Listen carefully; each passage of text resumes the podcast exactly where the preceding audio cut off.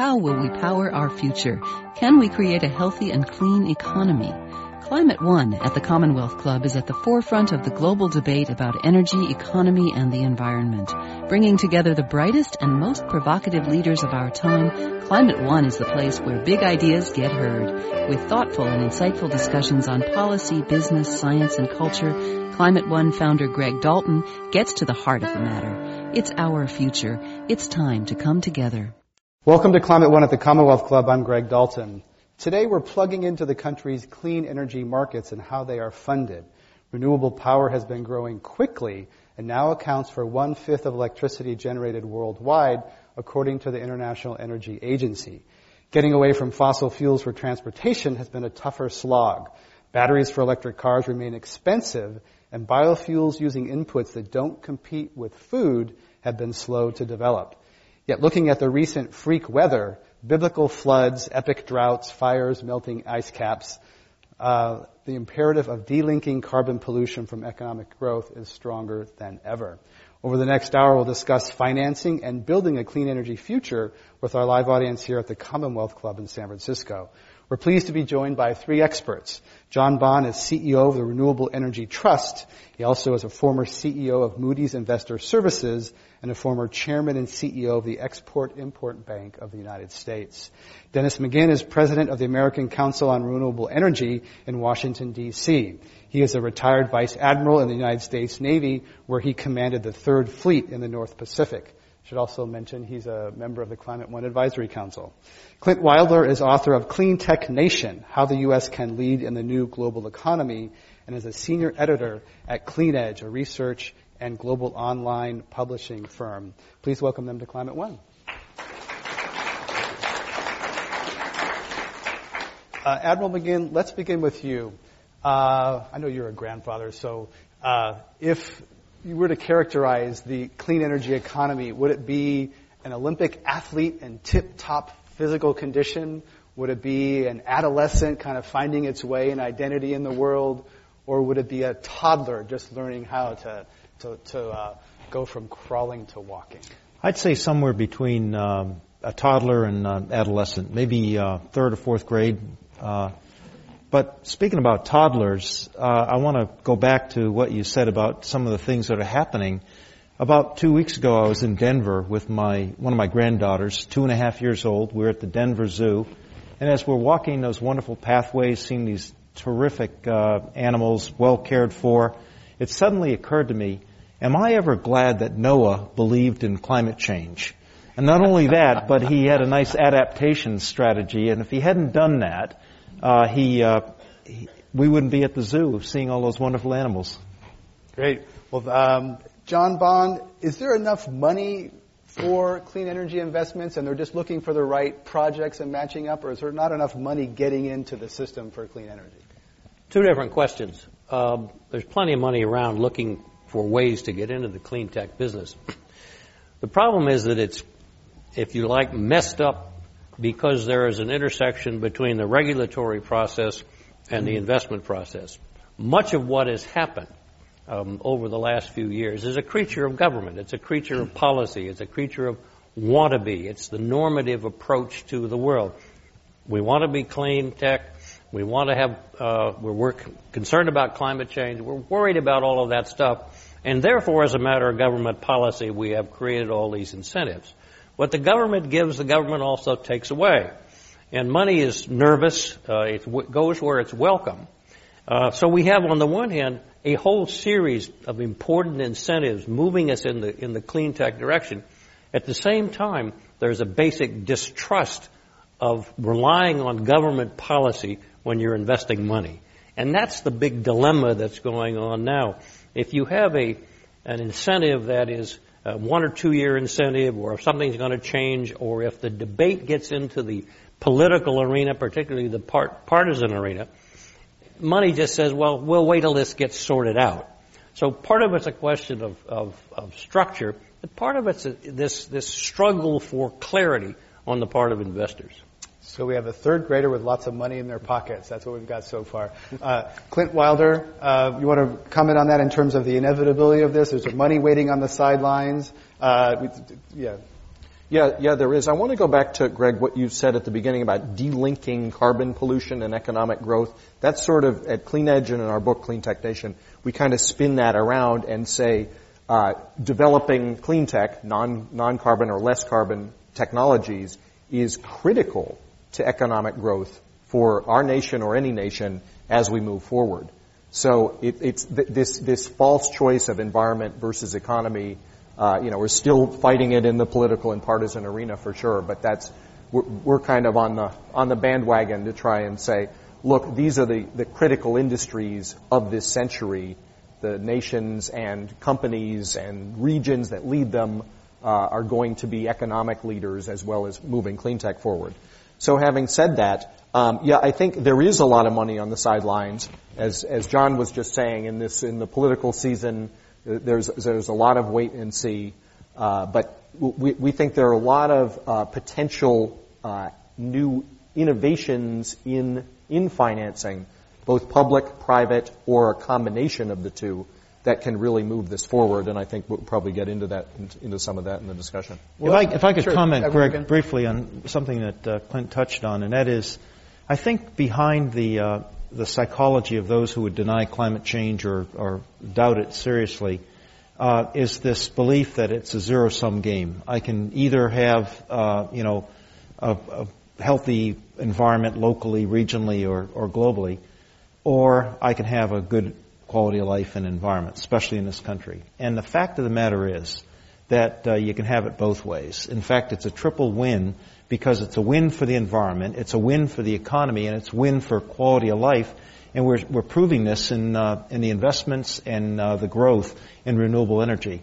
Everybody loves electricity, but not too many people want to live five miles downwind from a coal-fired power plant. But we're saying there are alternatives. We can still have all the electricity we need used wisely and efficiently but we can get it in ways that we couldn't before because of the scale up of renewable energy. And let's talk about where some of that, that growth and that generation is happening. Uh, Alaska has seen uh, green jobs, and I'm not sure exactly how they define green jobs. Sometimes that's very expansively. A person who drives a bus powered by natural gas is sometimes considered a green job.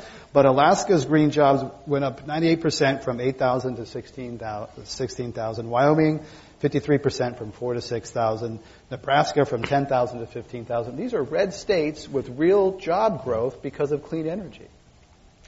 And yet we don't seem to hear about that in our political debate, which makes us think that uh, if you listen to the national political debate, you wouldn't think that there's real green jobs in red states. John Bond? Well, I think that's fair. Um, again, going back to this, this partisan exercise, you have two circumstances. One, you have the uh, debacle of Wall Street 2008, which has created monumental distrust as far as the people are concerned with Wall Street, financial techniques, investment bankers, all of that. There is a real, if you want, antagonism out there to money sources, people who are playing in the money in the money business. The second part of it is even more, I think, troublesome the parties, particularly the Democrats and the Republicans, have, have talked themselves into this either or thing that, that Dennis was talking about. You can't have real environmental protection because what it'll do, it's a matter of national security, it's all of those kinds of things. And the answer, I think, is hopefully we'll get to this when the political season is over. I think the answer is different. I think the answer is you can have both. But what we fail to focus on is the time element. You can't get there from here in a decade or two. These are huge transformational forces. You've got our own national security. You're talking about you need affordable, um, reliable energy. So the debate says, well, we can't have that if it's just re- just renewables. True enough, there will always be a place for, in my judgment, uh, combined cycle engines and all of that kind of thing. But our task is not to go from A to B instantly. Our task is to modulate that transition over a couple of decades so we preserve the good part of our electrical system and our power generation, at the same time moving to a better part and an increasing contribution from that part. That's on the, the time thing that's the problem. on the green jobs in red states that you were talking about, that is absolutely happening. And there, I think there's no better example than the wind power industry, um, where you see, if you take the debate out of the, the inside the Beltway, you know, the Capitol Hill fights, and you look at the number of Republican governors who are supporting this critical uh, incentive for wind called the production tax credit, which is in jeopardy right now. Uh, so they're they're differing from their party and their uh, party's presidential candidate on this issue. Uh, but the governors of Kansas, Iowa, North Dakota, so on down the line, um, they know what, what the wind power industry means to, to their states. Iowa is the second most uh, uh productive wind state behind Texas, another red state. Uh, it, South Dakota, which has a smaller uh, overall energy demand, gets 22% of its all its electricity from from the wind. Uh, so again, as I say, these are this is not about tree hugging and uh, Birkenstocks. Uh, this is the, these are uh, real jobs, often uh, both installing but also manufacturing the wind components. So you know the kind of the, the at least politically the holy grail of American manufacturing jobs. the wind power industry is is making that happen, and almost all of it is is in these red states. This uh, third or fourth grader, we're calling the clean energy economy transition, uh, you know, knocks things over and uh, creates a little turbulence. And John is exactly right. It's uh, not uh, whether a question of if, it's a question of, of when and how fast.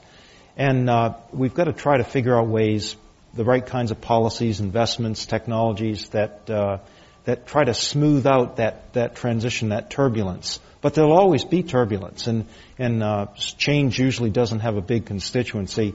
My wife uh, has a wonderful uh, cross-stitch sampler that says, "When God closes one door, He o- always opens another. It's just hell in the hallway." And uh, the, the hell in the hallway is uh, this turbulence of change, going from uh, what has been a very, very vibrant economy, has made the United States the world leader, based on, in large measure, fossil fuel and we're going, we are going to a clean economy. We're just uh, looking for that uh, next door to open a little wider. And Admiral McGinn, you head a national association based in Washington.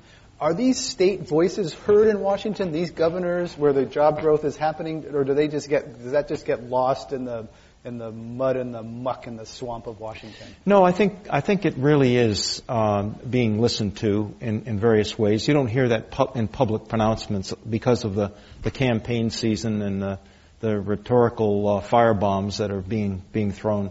But I think that uh, quietly to uh, key uh, members of uh, energy committees or perhaps tax committees, uh, especially given the the gravitas of a governor that is seeing the benefits of wind energy or solar energy or, or any other form of renewable energy, saying to a chairman or certainly to their state, their delegations in Congress that represent their states, we really, really need to uh, continue the production tax credit, for example. We're losing jobs, and we'll continue to lose jobs uh, until uh, until we have some sort of stability. The stability that uh, that John mentioned about you really do need to create long-term visionary uh, policy that invites money or creates market certainty, so that it lowers uh, the reality and the perception of risk in the minds of investors. And the, the, the frustrating thing is there's literally tens of billions of dollars of investment capital that are waiting on the sidelines,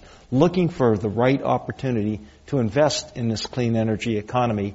But uh, they're they're so afraid in many cases that government policy will pull the rug out from under them by changing a mandate or changing a tax policy or changing some other aspect of government involvement. We had uh, Jim Rogers, CEO of Duke Energy, here say that the political cycles are two years, four years, six years, and yet investment cycles for energy are, are, are 20 years, 40 years, 60 right. years. So the exactly capital right. cycles and the political cycles don't line up no matter who's in power. Right. So exactly. that's a structural impediment to getting this thing done, John Bond. It's got, it's got part to, partly to do with that, but it's got also partly to do with this I would argue, futile search for a national energy policy. We spent a lot of time and a lot of rhetoric and a lot of money trying to develop a national energy policy. The real policy leadership has come from the states, to, to Clint's point, and a lot of it has come from people like Mike Peevey at the PUC here in, in California. At the same time, we move forward uh, in this in this policy in, in the area of renewable portfolio standards and all the kinds of things that give renewable incentives uh, and the industry to build and develop. At the same time, we in California have empowered everybody to stop everything. So what we have is, on the one hand, the, the policy initiatives that are moving forward, I think, principally again at the state level, but in this excessive democracy, if you like, um, and are out of a real concern that something might go wrong, uh, it costs a lot of money to do simple tasks in California in pursuit of renewable energy. Sounds like you're supporting Governor Brown's proposal to revise the California Environmental Quality Act. Well, yes, indeed, and I hate to say that as a card-carrying Republican, but the the answer is yes. What we have done is to create the ability of people to abuse what is a, a truly, I, I think, innovative and important piece of legislation. And the abuse takes the form in uh, the reluctance of trial judges to dismiss frivolous complaints. You can almost always get a superior court judge to let the complaint be heard, which stops everything, which costs the developers money. Uh, and, and, and years go by with frivolous attacks on a, a project, and there is no mechanism by which you can resolve the issues in a reasonable amount of time. There's a lot of money that's around and has been spent in wasted energy, wasted energy, wasted time. The, the Environmental Act is an important piece of legislation. It's been badly abused, continues to be badly abused, and the problem is you can't ever get final resolution so that you can do something. It sounds to me like we need a cap and trade program. We need to put a cap on the number of graduates of law schools and, tra- and trade trade them into electrical engineers. Try getting that through a legislature full of lawyers, but okay. Uh, Clint Wilder. Yeah. Um, well, as a card-carrying environmentalist, I'm going to agree with John on this. Uh, Should I back out of the way? uh, and and because th- th- this conflict, I, I, think you know we're, we're referring to is uh, siting solar plants or wind farms in possibly sensitive habitat areas and that kind of thing, where you actually have the traditional environmentalist community and the clean tech development community often at odds. And I think you need to step back and look at the big picture. I mean, if we're talking about a, a, big solar plant can, that can replace many, many megawatts of fossil fuel power uh, to make some impact on reducing carbon emissions. I mean, if we don't get carbon under control, there isn't going to be good habitat for any species. So, uh, you know, I, I think that we have to like transform these, these debates of the past of, oh, it's a big project, we as environmentalists need to oppose it, and then look at that big, big picture on the, the entire environment of the planet. Let's talk about natural gas, which is changing the energy landscape for both renewables, nuclear, coal, everything. How is that cheap natural gas, which today uh, is under $3 per million BTU. No one expects it to stay there, but everyone's kind of anxious. It could go lower. Uh, let's talk about how that's impacting. Is it really pulling the rug under uh, renewables? You, John Bond, you said earlier you thought maybe the government would do it. Cheap natural gas is doing just as much to undercut energy there. I think that's right. Um, we got lucky in this one. Uh, we suddenly discovered that uh, we have all this natural gas, and the market has not yet a chance, had a chance to equilibrate. We will, I suspect, in the not too distant future, begin to export natural gas. The global markets will begin to equilibrate, and the price of natural gas will go up. I don't know. I've heard estimates from four to six dollars as a kind of a stability figure. You know, in Asia, it's in the high teens, mid teens. Yeah. yeah. So you can see the draw of exporting natural gas to places like Asia. It is it is impeding, if you want, the, the, the renewable development. It slowed it down some because people are asking the same kinds of questions uh, that you were asking.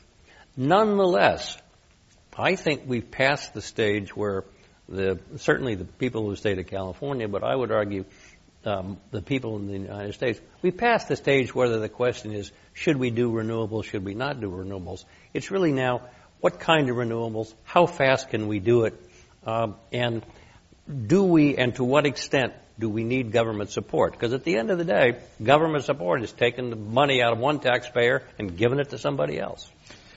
John Bond is the CEO of Renewable Energy Trust. Our other guests today at Climate One are Dennis McGinn, President of the American Council on Renewable Energy, and Clint Wilder, author of Clean Tech Nation. I'm Greg Dalton. Uh, Admiral McGinn, you're head of an organization for renewable energy. Natural gas is not renewable, it's a fossil fuel. Do you Right. support development of natural gas even though it's cleaner than coal? I do, uh, to a point. It, it ought to really be uh, the transition fuel that we always envisioned it to be. Uh, it's certainly got a lower uh, uh, greenhouse gas footprint significantly than uh, than coal, and uh, I think it can operate in a very synergistic way with renewable energy. Uh, it can come on and off in terms of firming electrical power much more quickly than uh, coal-fired or even nuclear plants that you have to effectively boil water, turn it to steam, and it takes a while to heat it up and cool it down. But you can dispatch uh, natural gas uh, produced electricity a lot faster, and that's good for dealing with intermittency issues with wind or solar, for example. On the other side of it, you have this wonderful cost of fuel for renewables, which is effectively zero, that is a great hedge about any type of price volatility or inevitable price rise over the next 5, 10, 20 years. So if you put yourself in the position of a regulator or a, a regulated utility, you know, I, I don't think too many of them are going to uh, make a bet for a power purchase agreement of 20 years that we're going to see sub $5 an MCF uh, gas prices for that whole time. So it's nice to have this synergistic mix where you do have a hedge. The other, uh, I guess, in addition to the, the likely export of natural gas that's going to drive up the cost, is that we are converting to uh, from coal to natural gas for power production. In the Northeast, we're seeing a conversion from uh, home heating oil to natural gas. The price differential on a BTU to BTU basis is six to one. So it really makes a lot of economic sense to, to do that. We're going to see a slight increase in the cost of producing and delivering natural gas because of uh, concerns about methane leaks, for example. The water challenge of, uh, of hydraulic fracturing is significant, especially in the western part of the United States. And there's, there's some infrastructure things to be dealt with in terms of gas pipelines. The tragedy in December of 2010 down in San Bruno is an example of we need to make sure that we are making investments in this in this uh, commodities uh, distribution. But bottom line, I believe that natural gas and renewables can, in fact, uh, help each other and help us all in terms of delivering cleaner power than what our present portfolio is, and to do it in a much less expensive way. But as a bridge to the future, how long is that bridge? Once companies and states put a lot of infrastructure into natural gas, it's hard to get off that bridge when you got jobs and capital that are Right. invested in what is then the status quo. Right. So some have said that's a bridge to nowhere, or if it- you know, uh, Clint Wilder or But, but as Ad- Admiral Ge- McGinn was saying, um, they, they really do pair well together. So w- with Clean Edge, we really see natural gas and renewables growing together uh, for for a while. Um, and the, the, for example, the, I think the largest natural gas plant uh, in Florida by FPL has a big solar component as well. So that, that that kind of solar shines during the day, and then the natural gas, uh, you know, is is on as well, but fills in where, where the solar can't can't produce. I've, I've Uh, visited that yeah. plant in Florida, and it's exactly what it does. It Mm-hmm. uh, basically you have the option of uh, best value, least cost choices, and we're starting to see this uh, as we start to uh, get mi- microgrids of uh, what are effectively the so-called smart grid, where you have multiple sources of power generation on a on a grid. You can make choices about uh, what's uh, is the sun shining, the wind blowing, is the biomass producing, or do we need to use uh, natural gas or another form of electricity? And you can also do better balancing of load versus the uh, power generation uh, to to manage uh, load in a way that uh, doesn't affect quality of life or economic productivity. And uh, uh, another thing about that, that I've noticed since the natural gas boom, if you will, it seems to have knocked out most of this conversation about clean coal, which which I think is a good thing because the the clean coal technology is just not there at all today, and uh, uh, you know it was kind of a, a kind of a, a pipe dream to to pr- preserve the coal industry that I, I, don't think makes sense. When, when I was uh, a young guy coming up, uh, still believed in Santa Claus. Actually, I still do, but uh, the if you weren't a good a good kid, you got a lump of coal in your in your Christmas stocking. What kind of message was that? I mean, part of the, I think one has to recognize that the traditional structure of the public utility is both part of the solution and part of the problem. It's part of the solution because, at least in California, they have been directed to buy and encourage, uh, through the renewable portfolio standard others, to encourage investment in in renewable energy. They've got percentage limitations that they have to meet by certain times. They're also part of the problem because it is a traditionally centrally directed uh, monolithic sort of structure. And it is largely the utilities that have a monopoly, in addition to delivering electricity, in producing PPAs that permit people to develop um, solar energy or, or wind energy. Those are power purchase agreements. Eh, I'm sorry, yeah, power, power purchase agreements. So, on the one hand, you have the utility, which is pulling the renewable industry. On the other hand, you've, you've given them the power to sort of dictate the terms on which uh, that will take place.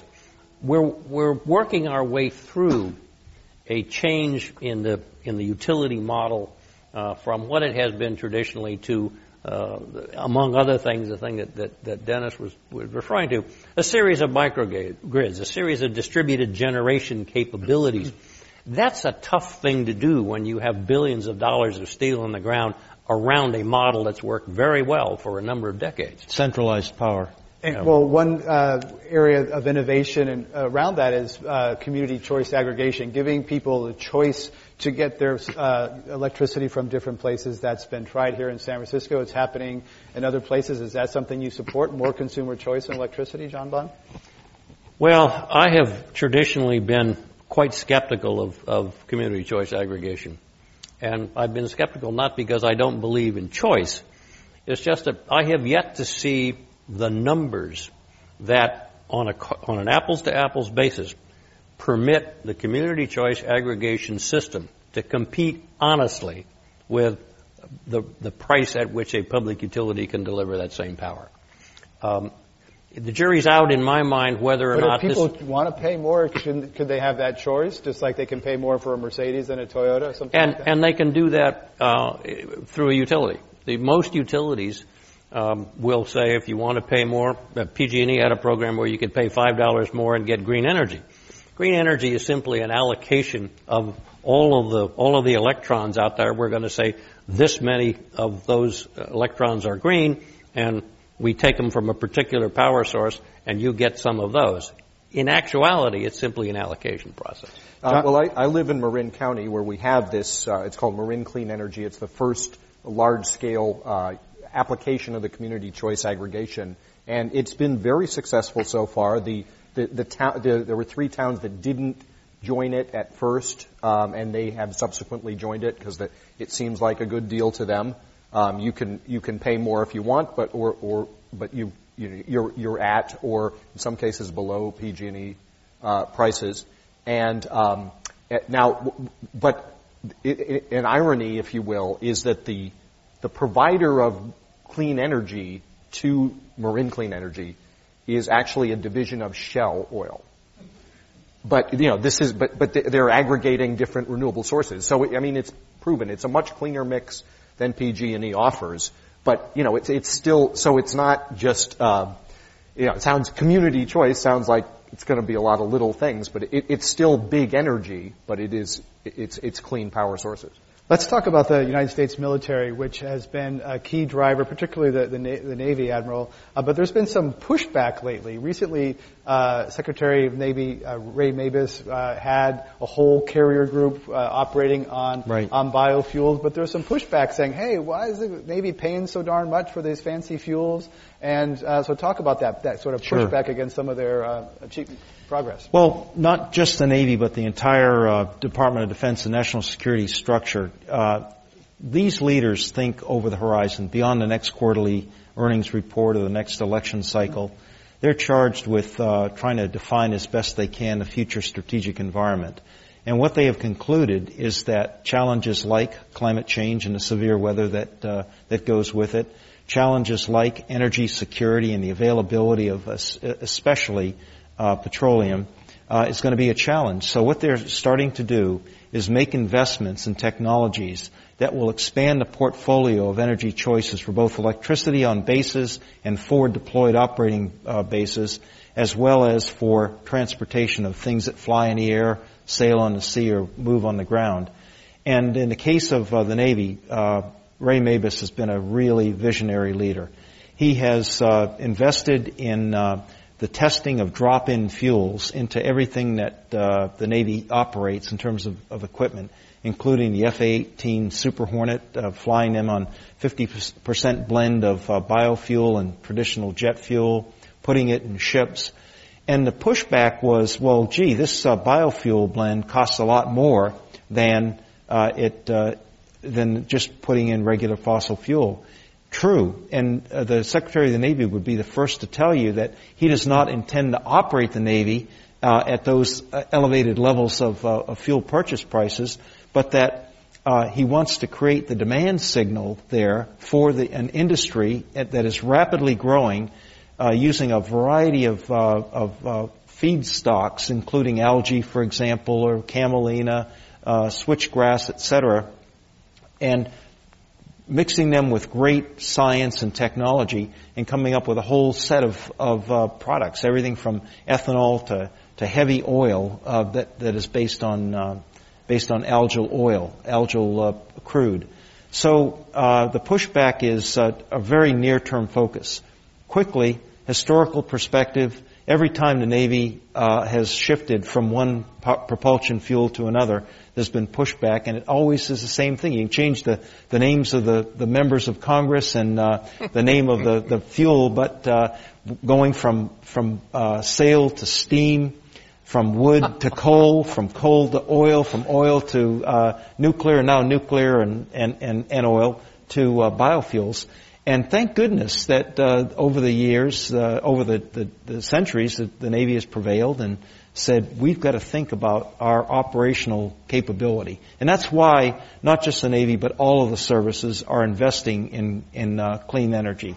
It's all about improving their bottom line of operational effectiveness and efficiency, trying to get the most out of every taxpayer dollar that goes to, uh, to um, uh, national security. And there's a mission aspect, lives per gallon. Absolutely. Too, which uh, all those Absolutely. fuel com- convoys that go up in flames and uh, in, in right. the conflict theater. Yeah, and, and in terms of funding, this has actually been one of the big uh, bright spots for the clean tech industry over the past uh, 12 to 18 months. Uh, the military is really behind this and has a lot of uh, money to put behind it and to, to, to fund emerging technologies. Um, the, the Department of Defense is the world's largest user of energy. So we're, we're talking, uh, you know, big, big, big bucks, and and and again, and this is as as uh, Admiral McGinn was saying, we've always done this. I mean, you, you know, nuclear submarines weren't as cheap as what they were uh, replacing at, at, the time, and and there were naysayers that said, no, that it's too expensive. It probably, you know, we don't know if it's really going to work.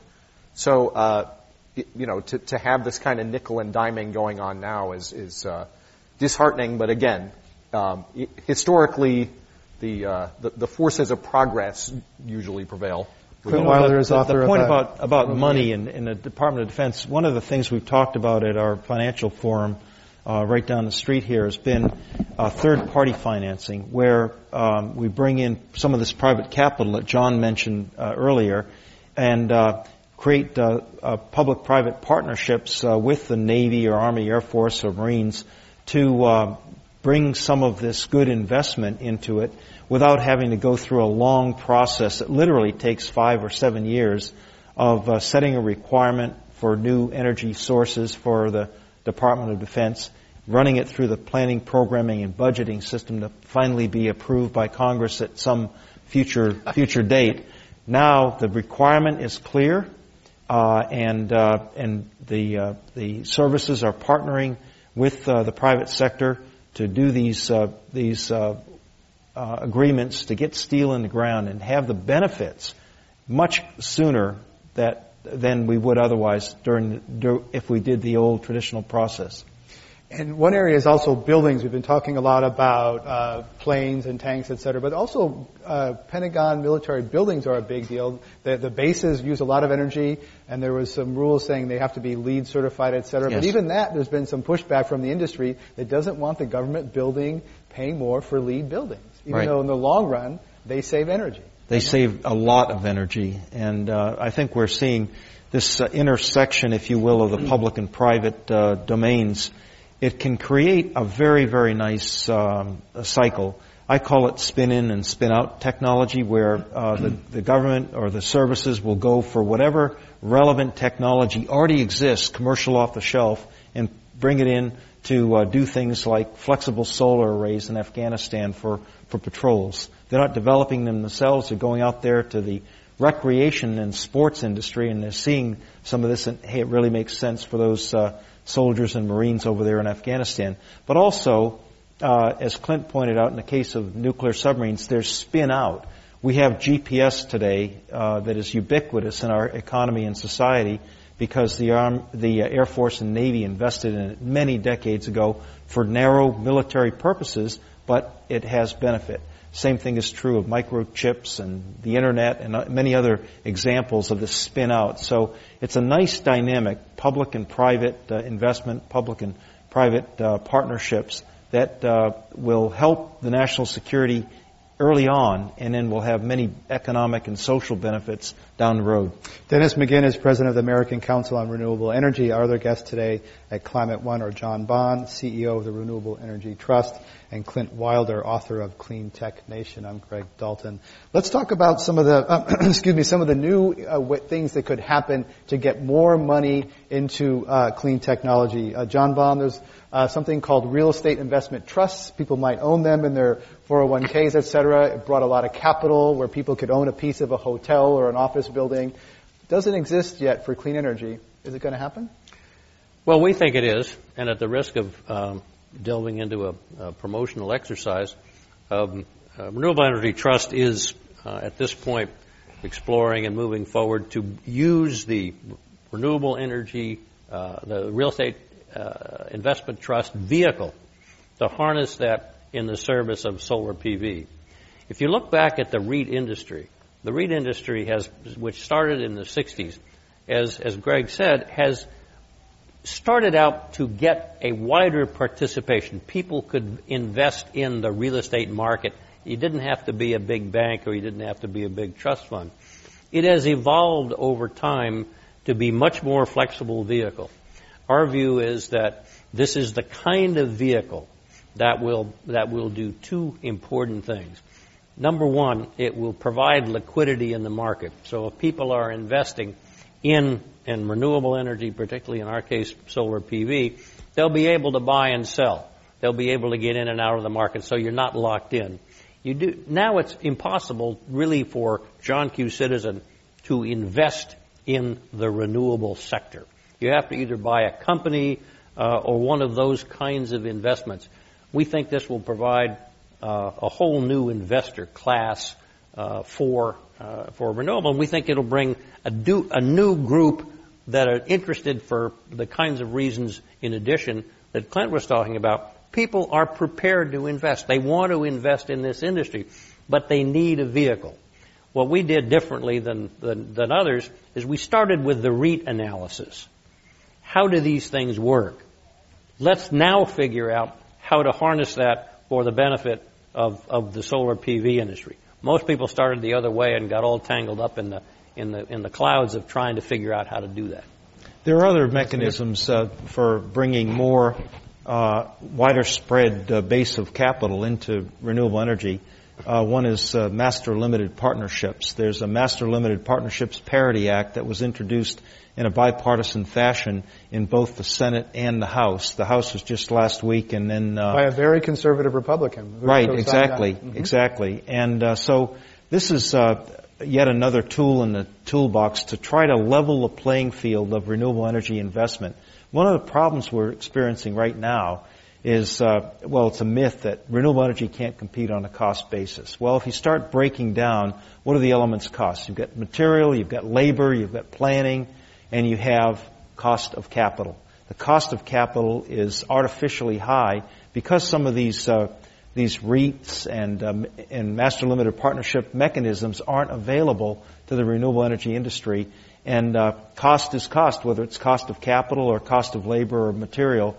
And uh, we see that the possibility of a, creating a virtuous cycle where if you can get more capital at a lower cost, it lowers the cost of delivered renewable energy, which causes scale up and a reduction in the uh, cost of the technology and material. And it really, really invites more and more. It accelerates that transition to the to the clean energy economy. And we should say that these vehicles, master limited partnerships, have been one of the uh, key vehicles for funding oil and gas exploration exactly. and development in this country. Right. Well, yeah. Uh, so the final chapter of Clean Tech Nation is called a seven-point action plan for repowering America, and two of the seven points have to do with investment vehicles. One is exactly what these gentlemen have been talking about: adapting master limited partnerships and REITs to the renewable energy space. Uh, and the other is create a national green infrastructure bank. And there's legislation has been introduced uh, to do this. And the model for this, it's a, to leverage both public and private money. And the model is one that uh, John will be very familiar with, the Export-Import Bank, which you ran for a while. Yeah. yeah? Uh, so this, this, is not a new concept. Uh, the Export-Import Bank was created in 1934 as part of the New Deal. And we've already seen at least a couple examples at state and local level. Uh, the state of Connecticut and the city of city of Chicago, under Mayor Rahm Emanuel, have instituted uh, th- this this at, at a local level to, and, and it wouldn't it wouldn't all be all uh, clean energy, but grid improvements, which is a big part of clean tech actually for for smart grid and other forms of you know we we desperately need infrastructure investment and and, and projects and that'll create jobs as well. Let's uh, get the audience questions involved here. We're going to uh, put a microphone up here and invite your participation. Uh, again, if you are on this side, please go out that door uh, if you can, uh, rather than crossing this camera here. And uh, the line will start with Sarah or Jane Ann, who are right there. And um, we welcome your participation and encourage you to join us with one one part comment or question.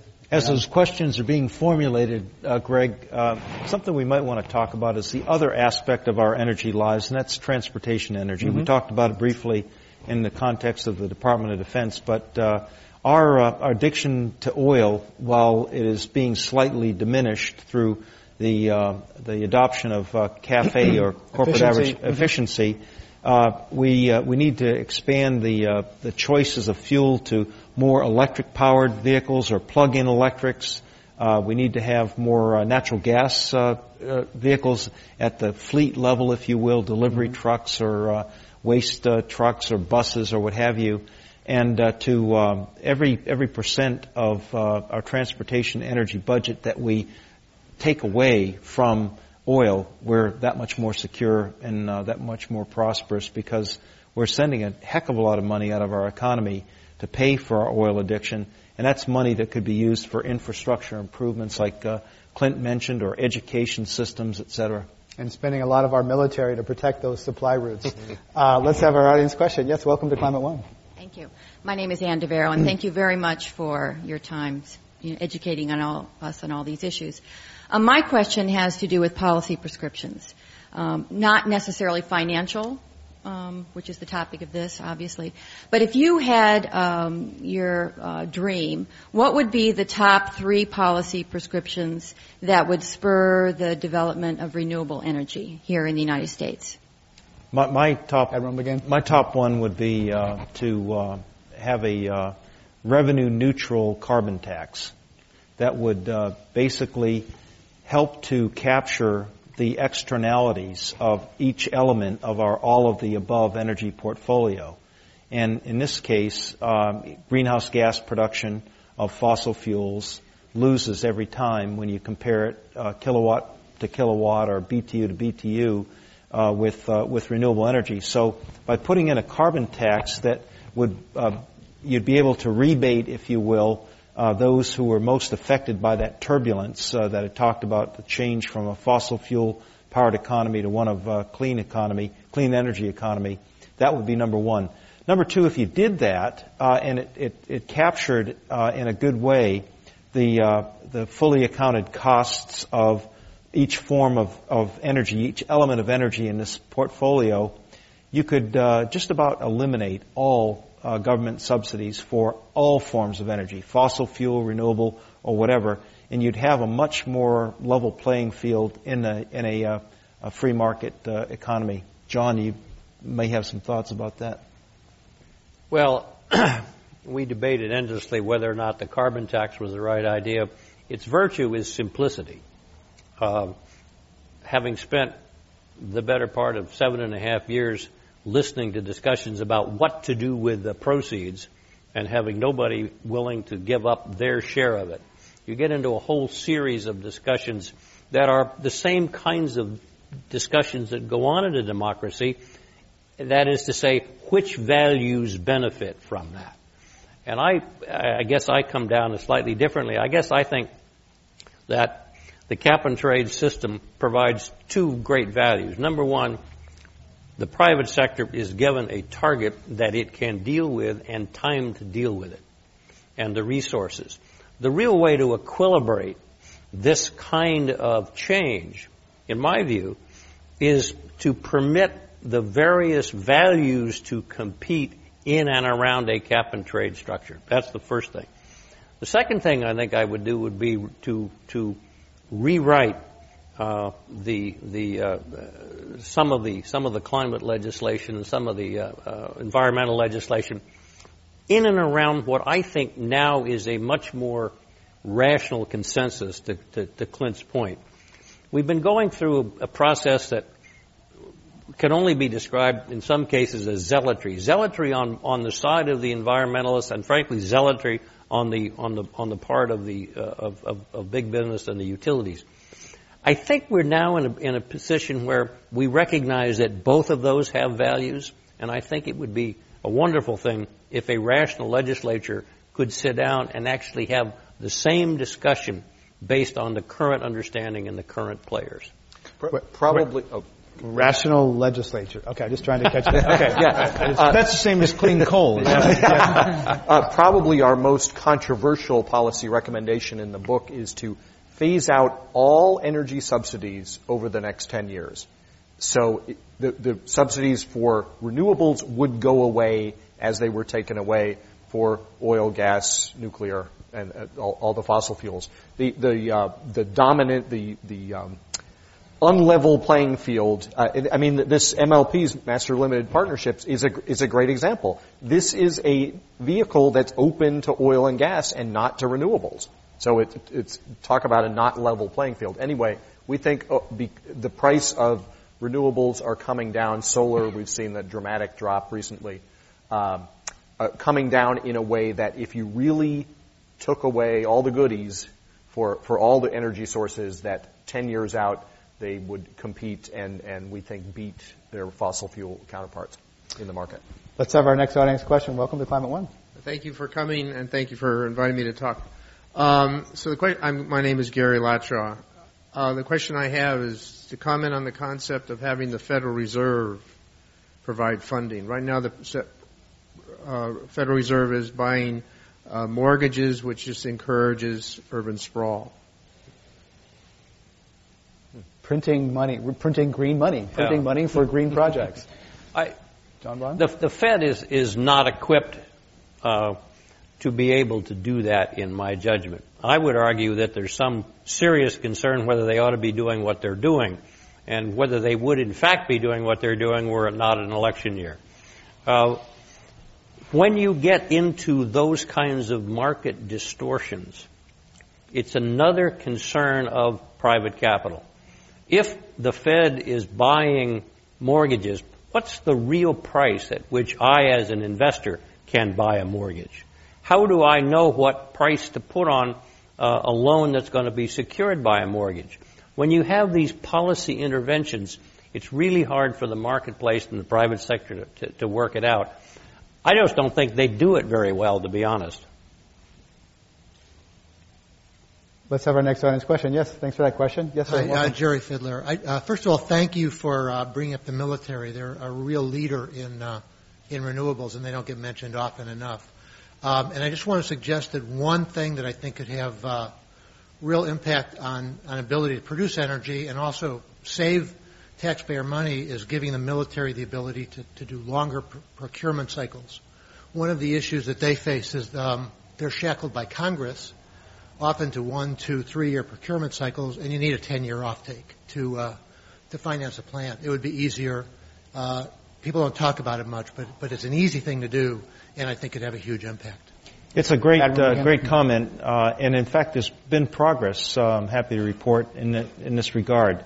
Uh, they've gone back to uh, existing legislative authority in the case of of biofuels, for example, creating commercial offtake contracts that are uh, looking to be as high as 15 years. Uh, they've uh, already adopted the idea of power purchase agreements for the three gigawatts of, of, of, electrical energy from renewable sources that the department wants to get in place by 2020 and uh, that is really another good thing. And it's all about uh, mechanism, as you well know, to create uh, investor and, and contractor assurance that uh, no kidding. This I can and have I can have this uh, long enough time to recoup my investment and, and to make some money. I mean, that's a great example of uh, how, as a nation, we really do need to think more long term than we do. China does it, Japan does it, Germany does it, and uh, we, we write about this how having those kinds of long term plans in place, whether it's military or you know what is our en- energy future going to be, is really important as we move forward in this century. Let's pick up on the China question uh, that comes up. We need to touch on that long uh, policy cycles, long investment cycles. Admiral McGinn, China recently launched an aircraft carrier, got lots of attention, uh, and as a symbol of their growing technological sophistication. How, how is China becoming a, a, a big player, driving down prices? Are they going to run away with some of the leadership here on clean energy? Well, they have uh, a huge economy. They have a huge population. They've got, uh, I would not, uh, in a thousand years, trade our challenges for theirs. Uh, it really is, it, it's tough. And uh, they're trying to uh, grow their economy to create jobs. There's a big urbanization push. they're trying to meet their, their energy needs in a whole variety of ways. you need only travel to, to Shanghai or Beijing to experience uh, that rapid growth uh, right in your eyes and lungs uh, with, uh, with the smog. It's, yeah. it's incredible. So they're tough challenges. So I think that uh, the, the, the magic is for us to uh, do what the United States does best, which is innovation, invention, education, and to work in partnership with the Chinese to create investment opportunities flowing both ways, technology flow, there's uh, been too much emphasis, I think, in the uh, production of solar modules uh, that uh, are coming in much less mm-hmm. expensively from China. But when you really think about the whole value chain of actually producing solar power, in- including inverters and installation and uh, balance of system, I think that uh, you you have a, a different take on how we're doing vis-a-vis China with uh, the production of clean energy. We need to can be I cooperative. Comment, uh, can I comment on that? Because it's a, it, I would argue it's a much more complex question than that. You're talking about two different series, two different kinds of economies. I'm old enough to remember when the Koreans uh, put Westinghouse and a number of electronic businesses out of business, where because, for want of a shorthand, state sponsored capitalism. That's what the Chinese have been doing. It, the Japanese did it in the 60s. It does, in fact, deal with a number of highly important policy issues. It's not just as simple as saying whether or not the costs are down or not. It's the question of if you took a macroeconomic approach, the Chinese banks are largely bankrupt if we did an actual analysis of them. They are supported by the government along policy lines. And when you start talking about planning, that is, I would argue, a viable alternative method of moving to where you want to go for a time. And my Republican friends disinherit me when I say this, but the real world is China has done this for a particular series of reasons. They, like the military in our country, can actually make a decision. Democracies have a tough time in accommodating different choices. And there is now a very active discussion worldwide about whether the China model is the one that developing countries ought to use or whether it's the American model. That debate and the intensity of that debate did not exist 10 or 15 years ago. Thank you, John Bond. Uh, let's have our next audience question. Welcome, sir. Hi. Uh, you mentioned in terms of innovative financing structures the possibility of using like a REIT or a master limited partnership type of structure to, to finance uh, the clean technology space. Do you envision this uh, geared towards any particular uh, subset, like um, towards residential, uh, purchase of residential systems where they'd have some sort of power purchase agreement? Or do you envision this for larger type of implementations or across a vast uh, I, I think array? it could apply uh, at many different levels. Residential, uh, whether it's aggregated or a company that was doing a whole series of, of residences. Commercial level, think big box stores, for example, and, and also at the utility level. The whole point is to try to get more investment capital at a lower cost into the renewable energy uh, transition. And I think uh, ways in which we can do that are going to be uh, be made more possible, hopefully, after this uh, political season ends and we start going from politics to policy and advancing the business of, of clean energy. Just a, a comment, a comment on that. The models that relate to financing um, residential are really different from financing utility scale and and um, industrial commercial. In the case of real estate, that is is based on rooftops. You aggregate a whole lot of those, and the credit decision is made on the diversification. And that's what you hear when you hear people talking about securitization. You take a whole bunch of receivables. They could be credit card receivables or any other kind of receivables. That's one way to get into the market through, secure, through a securitized structure. What we're talking about is commercial and industrial and utility scale, and that requires an underwriting of each project. That's more complex. Uh, it relates to bigger numbers in terms of production of, of, of megawatts and the rest both of the, the MLP and the, and, and the REIT structure, I would argue, are better designed to deal with the big numbers. And securitization, which is again a proven technique, we did it at Moody's you know, 25 years ago, um, is probably where uh, the rooftop is going to go at least first. Makes me nervous when you say securitization based on some recent history.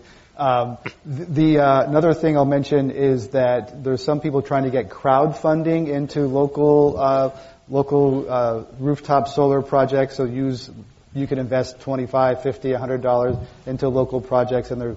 Uh, one firm here, Solar Mosaic, recently re- received uh, regulatory approval to sell that kind of investment uh, to to small investors to broaden the funding base and get give people more funding options.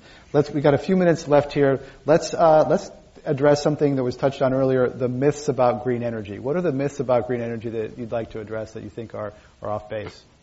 One, one of the uh, one of the assets that we have deployed uh, beginning in June at uh, at ACORE with about 30 uh, content contributing partners uh, in renewable energy space is a wonderful uh, website called energyfactcheck.org. And if you're uh, a Twitter follower, it's uh, at energyfactcheck. It is uh, fact-based, business-oriented, and nonpartisan, but we take on some of these misinformation things, the political football aspects of renewable energy.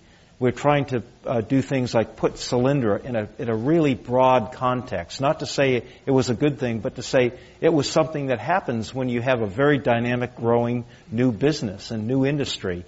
We try to take on myths like uh, renewable energy is entirely dependent upon uh, government investment, or that renewable energy won't uh, scale, or that renewable energy will always be too expensive. And we just put it out there with really objective facts, sources, and everything. So uh, it's intended for journalists, it's intended for staffers at the, at the state and federal level. It's a really good asset to really tell people uh, the truth about renewable energy, and it is a good story. Those facts indicate a very healthy, vibrant, growing industry. Not one without uh, challenges, but, but one that is, is unbelievably better than what you hear in the uh, political airwaves. I, I think my, num- my number one myth is, is that uh, clean energy can't scale. I think, uh, you know, I mentioned states getting 15, 20 percent of their uh, power ju- just from wind. Uh, there was a um, one weekend in May in Germany, they got 50 percent of all their power from solar. Uh, and that's uh, Germany. Not everyone knows this. Germany, not the sunniest spot on earth, is the world's largest market for solar power. And they had one particularly sunny weekend, and so it, it just shot up to half the half the, the country's power from solar. Uh, and you know we, we, see this; it's just growing uh, all over the place. Um, a, and, a, bit and, of irony, Clint. Uh, Germany's best solar footprint is not as good as America's worst. Right. If you draw a line across yeah. the latitude, you come out about to Hudson's Bay up in uh, up in Canada. mm-hmm. And I've been threatening my friends in Florida to uh, outlaw the uh, Sunshine State until they get serious about solar power. Right. Exactly. But it, Germany shows you what policy can do. Germany paid uh, price, price, for Huge that. Price. Huge price. John Bond. Uh, but the government and they created an industry and a powerhouse, and they paid dearly for it. John Bond. Well, not only that, but it, it almost brought down the Spanish government. The same kind of of, of sort of diving in uh, head first. Uh, my my myth is that Republicans don't support renewable energy, um, and somehow the political season has produced the fact that it's the Democrats and the liberals who promote renewable energy, and the Republicans are all hung up on oil and gas and all of that stuff. I'd like to get rid of that myth because what we're really talking about is, is time and how to get it done. And the, the excessive uh, verbiage on both sides has, I, have, I think, clouded the issue rather than helped. And so I'd like to get rid of the, that myth. Well, how about on climate science? Is it a myth that Republicans doubt and challenge climate science? Well, some Republicans and even some Democrats challenge the science. I don't think that the Republican Party or the Republicans or the Democrats doubt the science. Well, Mitt Romney's walked it back, and he certainly is not saying things that he did when he was governor of Massachusetts. It's very different now.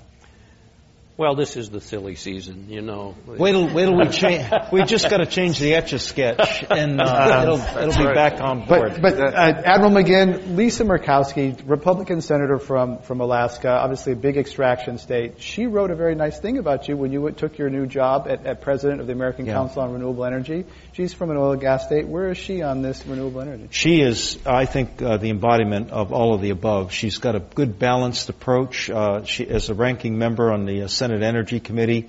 Uh, she's got good common sense, experience based. So uh, we really enjoy working with uh, with Senator Murkowski. I was in Alaska in uh, in April.